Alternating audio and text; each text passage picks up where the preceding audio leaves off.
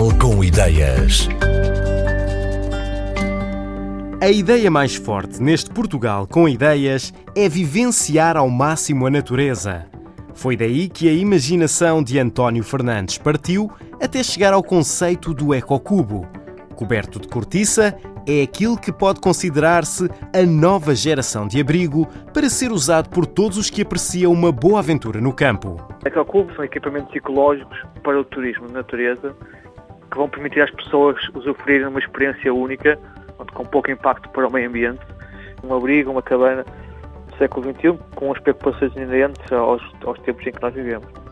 São equipamentos que podem funcionar como estruturas de apoio a atividades que já existem no território. Portanto, o nosso objetivo nunca foi, desde o início, fazer casas, longe disso, mas foi desenhar equipamentos que de facto tivessem o essencial para prolongar esta via na natureza. Eu sou arquiteto, em plena crise da área, surgiu a possibilidade de emigrar para a Suíça e trabalhar numa área tão distinta quanto a hotelaria.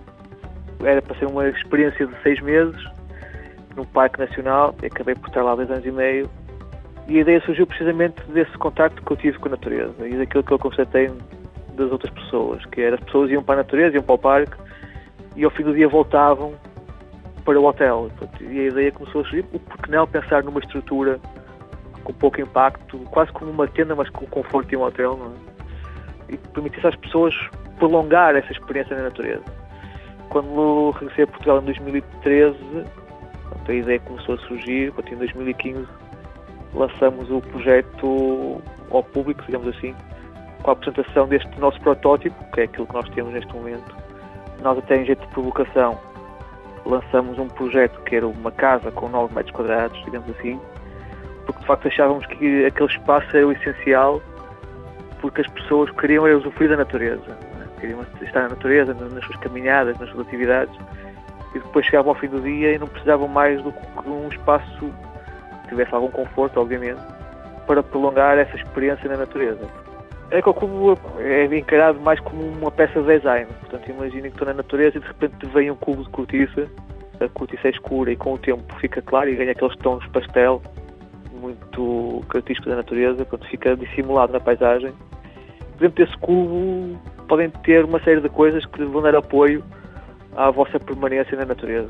Podem ter uma cama, pode não ter nada, pode ser só um espaço para a pessoa repousar, relaxar, ter uma pequena refeição. Pode ter quarto de banho, pode não ter, pode ter cozinha, tem um espaço com essencial, com todo o conforto, obviamente, que protege das condições climatéricas, com segurança, em termos de calor. O inverno acaba por ser um espaço bastante confortável, de verão idem, porque a maneira como nós desenvolvemos os projetos é um bocado os princípios da arquitetura bioclimática, que o próprio ar faz com que haja renovação e refrigeração do espaço interior. E em termos estruturais, eh, aguenta muito bem, isto é título de curiosidade.